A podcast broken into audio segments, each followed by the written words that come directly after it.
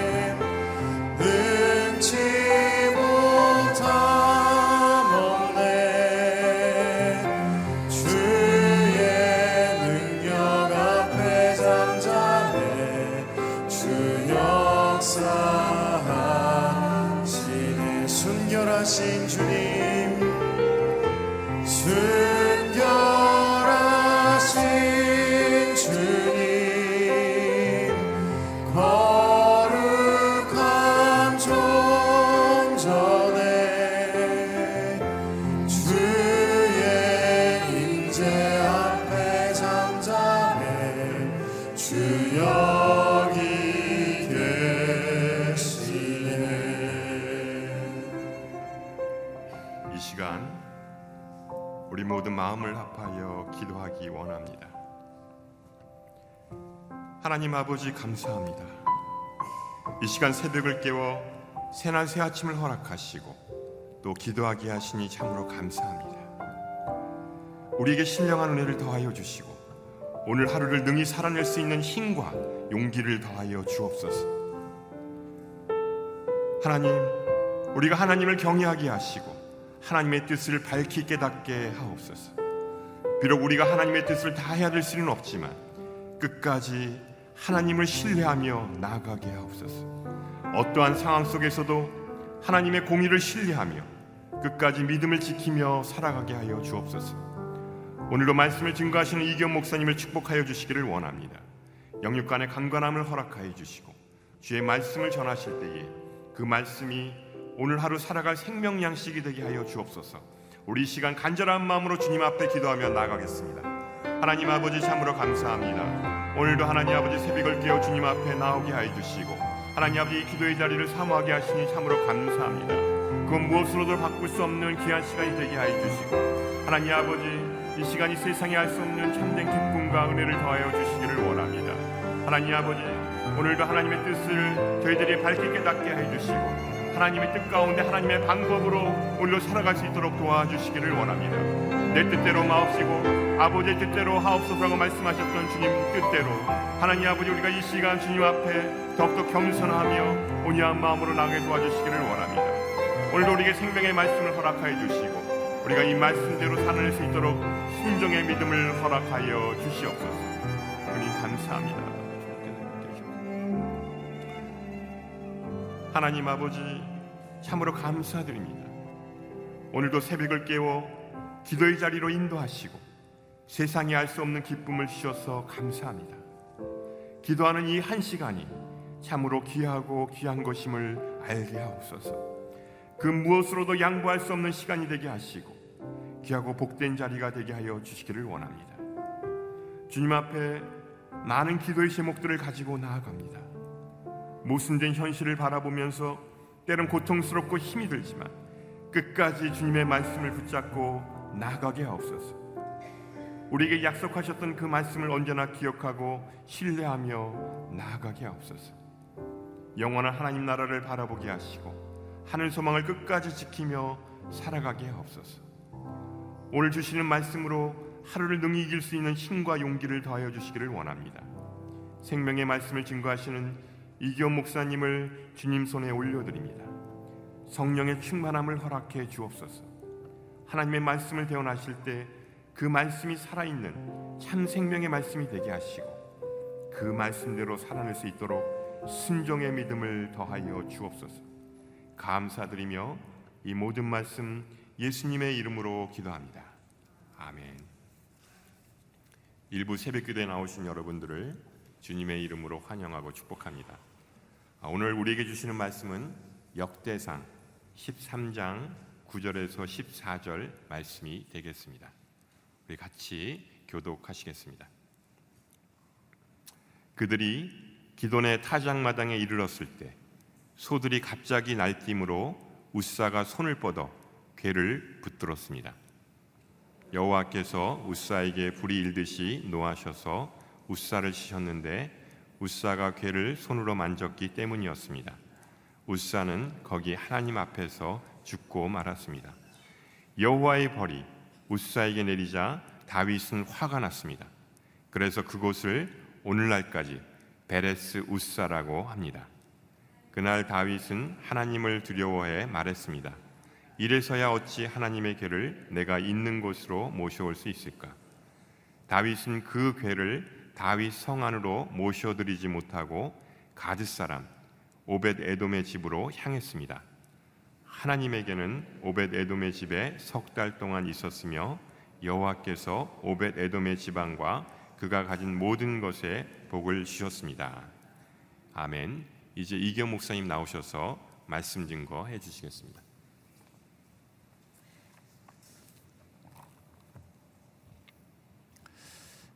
예, 새벽기도 나오신 모든 분들을 주로 환영합니다. 이제 언약궤는 수레에 실려서 아비나답의 집을 예, 출발하였습니다. 아비나답의 두 아들인 우사와 아효가 수레를 몰았고 어, 이스라엘은 모든 악기를 동원해서 언약궤를 어, 운반하는 장면이 이제 어제까지의 장면이었습니다. 아, 이제 이 언약궤 행렬이 나곤의 타작마당 오늘 본문에 보면 기도의 타작마당에 이르렀다라고 어, 되어 있습니다. 우리 9절과 한번 10절을 보시면 그들이 기도의 타작마당에 이르렀을 때 소들이 갑자기 날뛰므로 우사가 손을 뻗어 괴를 붙들었다라고 기록되어 있습니다. 사무엘 상에서는 나곤의 타작마당에 들어가자 소가 뛰었다라고 되어 있고 오늘 저희가 읽은 역대기에서는 역대상에서는 예, 기도원의 타작마당이라고 되어 있습니다.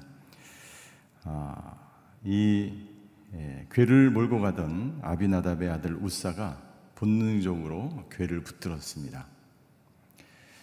아, 10절에 보면 이렇게 기록되어 있습니다. 여호와께서 우사에게 불이 일듯이 노하셔서 우사를 치셨는데 우사가 괴를 손으로 만졌기 때문이었습니다. 우사는 거기 하나님 앞에서 죽고 어, 말았습니다. 어떻게 보면 아, 본능적으로 하나님의 귀한 언약계가 아, 땅바닥에 떨어지는 그 순간에 아비나답의 아들 우사가 그 언약계를 손으로 붙들고 땅에 떨어지지 않기 위해서 잡은 것은 굉장히 인간적으로 볼 때는 당연한 것처럼 보입니다. 하나님의 언약계를 귀하게 여기는 그 마음으로 여겨질 수 있죠. 그러나 그것 자체는 굉장히 하나님의 말씀을 어기는 아, 굉장히 중요한 행위가 되었던 것입니다. 어떻게 보면 우사가 죽은 것은 아, 예정된 재앙이라고 할 수가 있습니다. 왜냐하면 그 장소가 나곤의 타작마당, 기돈의 타작마당이라고 되어 있는데 이 기돈이라고 하는 뜻은 재앙이라는 뜻입니다. 그리고 어, 사무엘상에 나와 있는 이 나곤은 아, 예정된이라는 뜻이 두 단어를 합치면 예정된 재앙이다라고 할 수 있죠.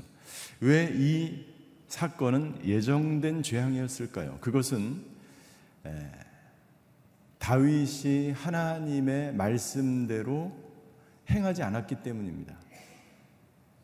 그것을 술에 담았고 블레셋이 우상을 섬기는 방법으로 하나님의 괴를 옮겼기 때문입니다. 말씀에 순종하지 않았기 때문에 그리고 두 번째로 하나님의 언약궤를 손으로 만졌기 때문에 그리고 세 번째 하나님이 원하시는 방법대로 언약궤를 옮기지 않았기 때문에 반드시 고한의 고핫의 자손들에 의해서 이 언약궤가 움직여져야 함에도 불구하고 이 모든 것들이 지켜지지 않았던 것이죠.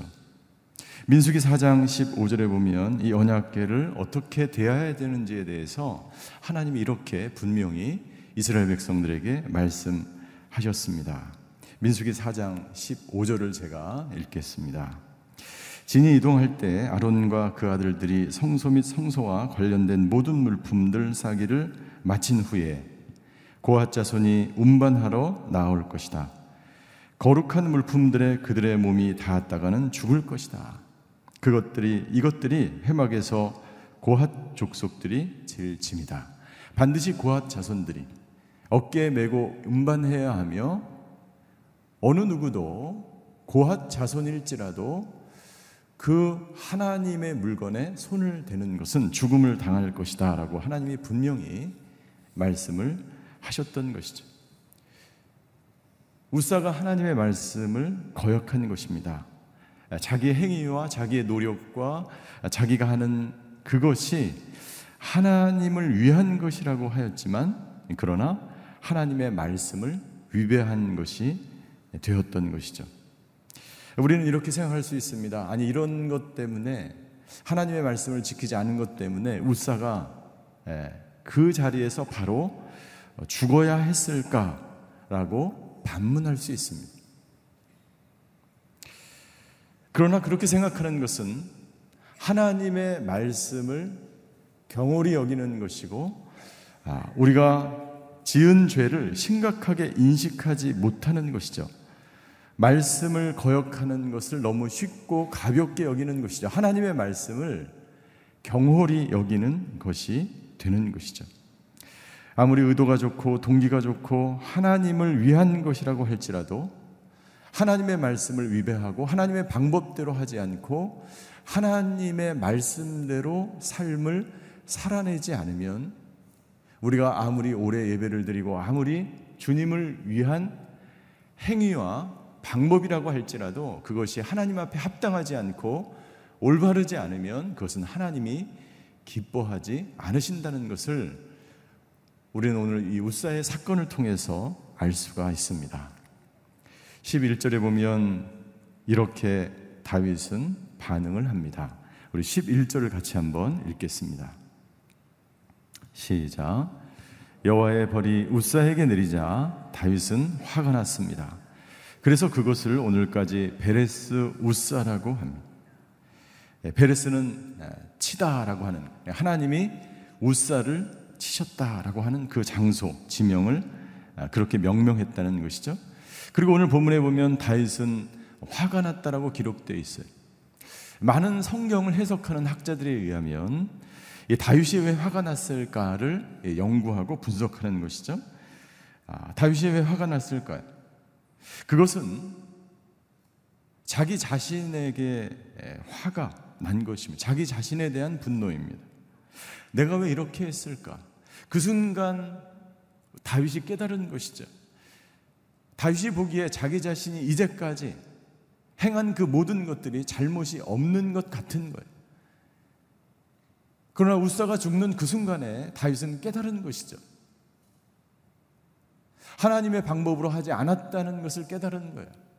수레를 모른 것, 하나님께 묻지 않은 것, 세상적인 방법으로 한 것, 고아 자손이 아닌데도 불구하고 행했던 것, 그리고 우사가 손으로 하나님의 그 말씀을 어긴 것, 그 모든 것들이 불현듯 머리에 스친 거예요.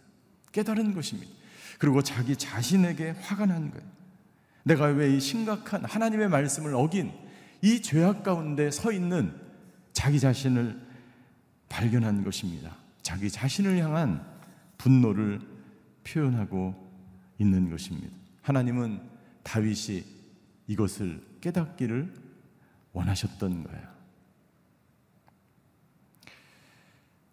우사가 죽은 사건을 통해서 하나님은 우리에게 말씀 하고 있습니다. 그리고 다윗은 깨닫습니다. 12절에 보니까 그날 다윗은 하나님을 두려워해 말했습니다. 이래서야 어찌 하나님의 괴를 내가 이곳으로 모셔올 수 있을까? 이래서는 안 된다는 거예요. 이 12절의 말씀은 하나님이 이렇게 무서운 분이신데 그것을 내가 어떻게 할 수 없어라고 하는 것이 아니라 하나님이 어떤 분인지를 깨닫고 하나님의 말씀 가운데 살아가야 함을 깨닫고 내가 이렇게 살아서는 안 되라고 고백하는 것입니다. 무슨 말입니까? 오늘 이 우사가 죽은 사건을 통해서 하나님이 다윗에게 교훈하시는 거예요. 믿음은 신앙생활은 외형적인 것이 아니요 행사가 아니라는 거예요. 언약궤를 옮기는 것은요 다윗은 행사로 준비를 했습니다. 다윗은 이스라엘 백성들을 모두 다 동원해서 언약궤를 준비 옮기기 위해서 성대하게 행사를 준비했어요. 3만 명을 동원하였습니다. 새로운 수레를 준비하였습니다. 최상의 가장 아름다운 연주로 악기를 동원하고 일들을 준비하였습니다. 이것은 다 누구의 생각이었습니까? 다윗의 인간적인 생각이었어요. 하나님의 말씀대로 하나도 이루어지지 않은 다윗의 인간적인 생각으로 행하였던 이 모든 것들을 향한 다윗을 향한 하나님의 경고였습니다. 다윗은 이것을 깨달았죠. 깨달았죠. 믿음 생활은 행사가 아니요 외형적인 것이 아니요 믿음 생활은 오직 하나님과 묻고 하나님과 동행하고 하나님의 말씀대로 행하는 것 그것이 믿음 생활이라는 것을 하나님은 오늘 우리에게 가르쳐 주고 있는 것입니다. 어제 제가 말씀드린 우리 미션 디모데라고 하는 교회 그 교회에 제가 가서 깜짝 놀라는 것이 한 가지 있는데 거기 가서 예배를 드리고 이 사람들이 하는 수련회를 참석했어요. 그런데요 어떤 행사 어떤 프로그램도 없습니다. 그 예배는 단지 찬양과 말씀밖에 없어. 이 미션 디모데 교회에서 하지 않는 네 가지가 있습니다. 첫 번째, 프로그램이 없어. 어떤 프로그램도 없어. 어떤 특순도 없어. 어떤 퍼포먼스도 없어요. 오직 찬양과 말씀. 그리고 그들이 부르는 찬양은 성경 말씀을 인용해서 그들이 스스로 작곡, 작사를 하는 거예요. 하나님의 말씀으로 찬양을 돌리는 거예요. 어떤 프로그램도 없어요. 예배 시간에 성경 말씀과 예, 설교하는 것 그것이 전부 다였죠. 두 번째 헌금이 없습니다. 헌금하는 시간도 없고 아무것도 없어요. 어느 누구도 헌금함이 어디 있는지 알지 못해. 그냥 그들이 헌금하고 싶은 분들이 그냥 계좌를 통해서 대부분 다 헌금이 채워집니다. 그래서 제가 그 대표분에게 물어봤어요. 재정적으로 어렵지 않으십니까? 날마다 재정적으로 어렵대. 그런데 교인들에게 헌금을 이야기하지 않습니다. 재정 재정 문제에 대해서 하나님께만 의지하고 절약하고 인건비를 최소화하면서 자기네들은 운영한다는 거예요. 세 번째, 성장을 위한 어떤 전략도 그들에게 있지 않습니다. 교회가 부흥해야 된다. 왜 부흥해야 되죠? 하나님의 말씀대로만 그냥 살아가는 거예요.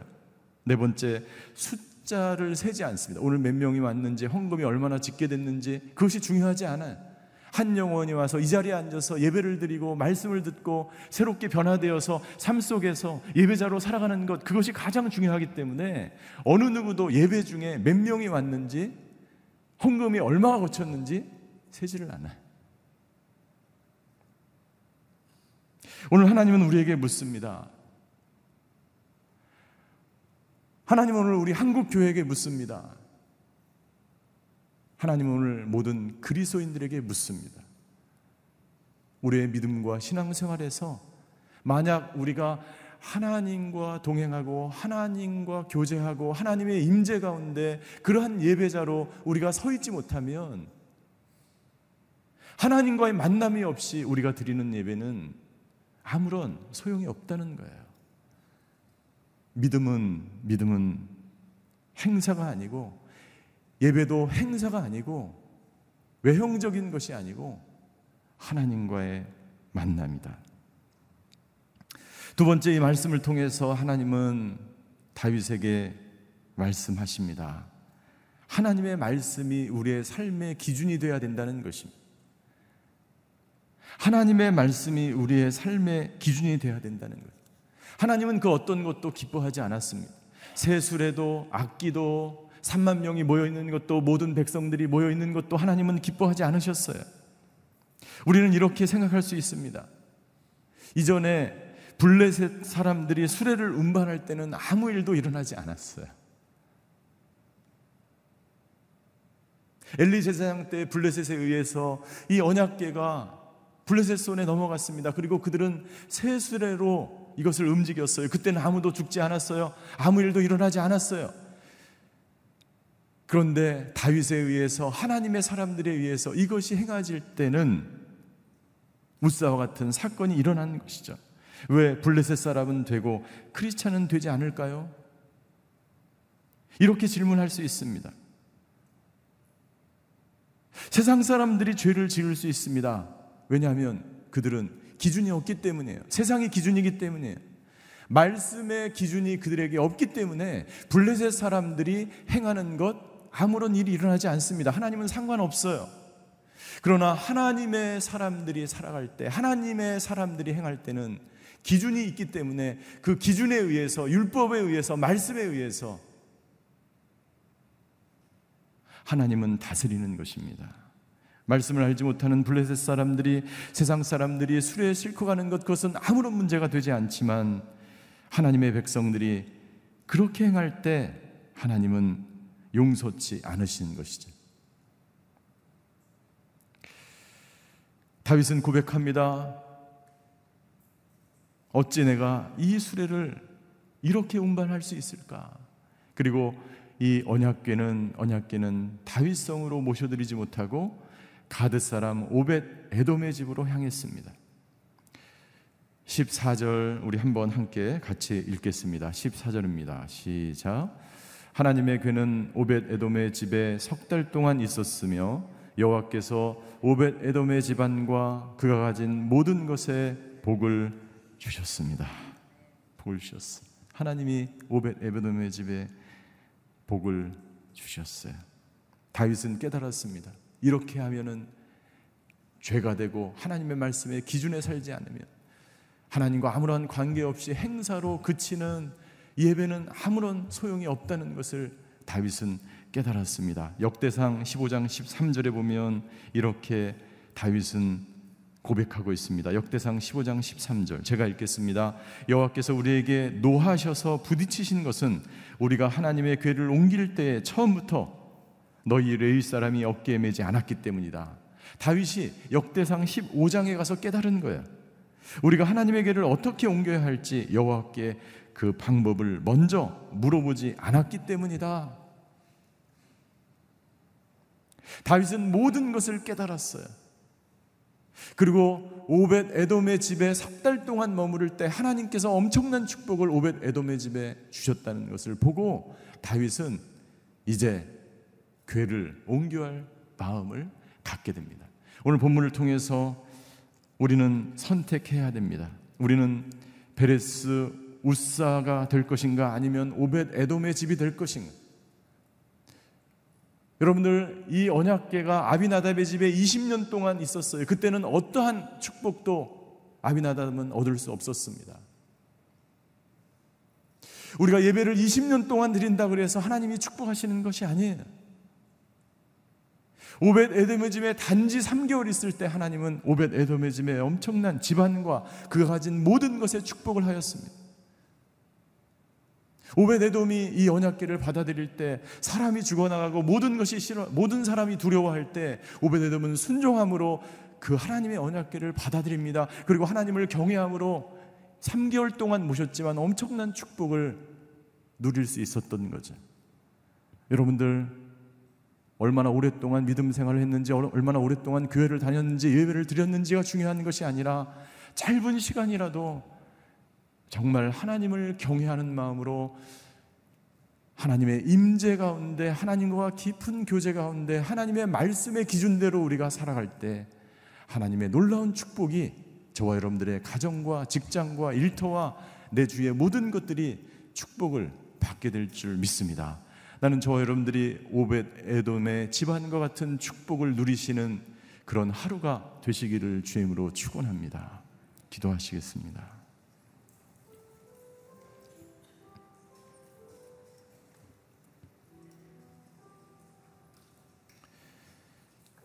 인간적인 노력이나 인간적인 방법, 내 생각과 내 방법대로 살아가면 그것이 하나님의 축복을 받을 수 있는 것이 아닙니다. 다윗은 여러 가지 노력을 하였지만 하나님의 은혜와 축복을 누리지 못하였습니다. 오늘 우리는 이 본문의 말씀을 통해서 어떤 기준으로 우리가 살아야 되는지, 어떤 방법으로 살아야 되는지 깨달을 수가 있습니다. 우리의 삶의 기준은 오직 말씀이며 말씀 외에는 우리를 변화시킬 수 없으며 오직 말씀만이 우리를 새롭게 하는 줄 믿습니다. 하나님, 오늘도 말씀이 내 삶 가운데 이루어지게 하여 주시옵소서. 말씀이 우리의 삶의 기준이 되게 하여 주시옵소서. 오늘 우리가 기도할 때 우리 가정과 우리 자녀들을 위해서 기도하기 원합니다. 하나님 우리 가정의 말씀의 기준이 되는 가정이 되게 하여 주시고 우리 자녀들을 양육할 때 말씀의 기준으로 양육하게 하여 주시고 오늘 내가 하루를 살아갈 때에 말씀이 나의 삶에 이루어지는 그러한 삶을 살아가는 하나님의 사람들 되게 하여 주시옵소서. 다 같이 기도하며 주님 앞으로 나아가시겠습니다. 사랑하는 하나님, 오늘 우사의 사건을 통해서 베레스 우사를 통해서 우리에게 말씀해 주셔서 감사합니다.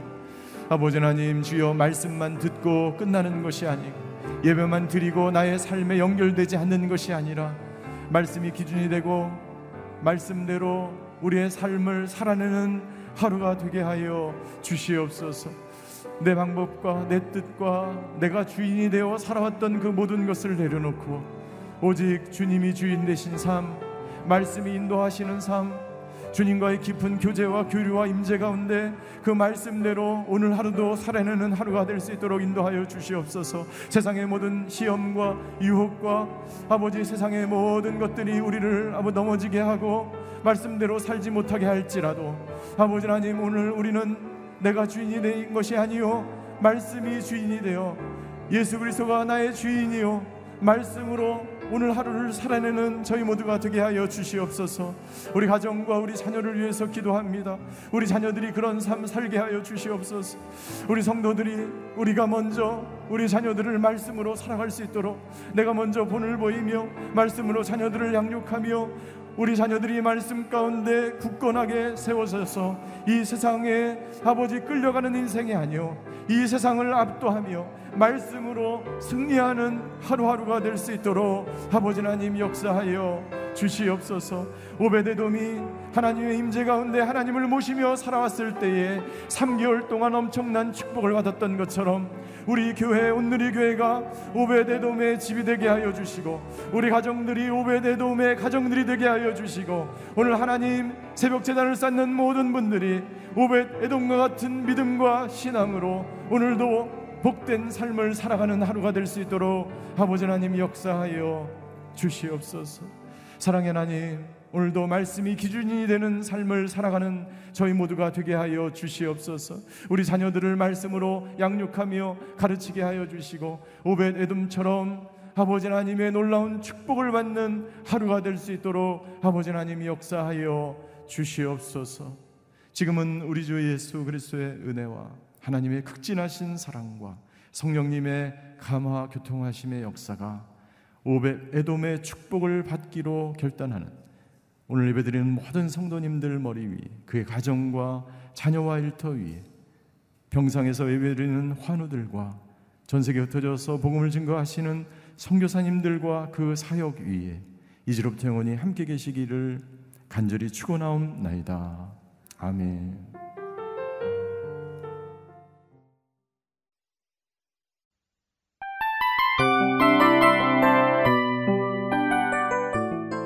이 프로그램은 청취자 여러분의 소중한 후원으로 제작됩니다.